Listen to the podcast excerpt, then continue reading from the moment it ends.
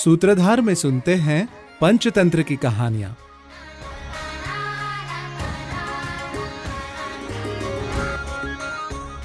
पूर्वमेव मया ज्ञातम पूर्णमेतद्धिमेदसा अनुप्रविश्य विज्ञातम तावत चर्म च दारुच मैंने पहले इसे गूदे से भरा जाना था, परंतु बाद में प्रवेश करके देखा तो इसमें चमड़ा और लकड़ी ही दिखाई पड़ा। पंचतंत्र में सुनते हैं अगली कथा, सियार और नगाड़ा।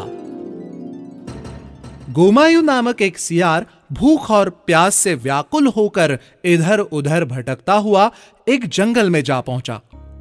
उसने वहाँ दो सेनाओं की युद्धभूमि देखी और हवा के कारण बजने वाले नगाड़े की आवाज़ सुनी। तब वो शांत मन से सोचने लगा, अहो, मैं मरा इस भयानक आवाज़ से डरकर मैं भाग जाऊँ या फिर अपने पूर्वजों के इस जंगल को छोड़ने के पहले इस आवाज़ का रहस्य पता करूँ? ऐसा सोचकर वो धीरे धीरे आगे बढ़ा और सामने पड़े हुए नगाड़े को देखा।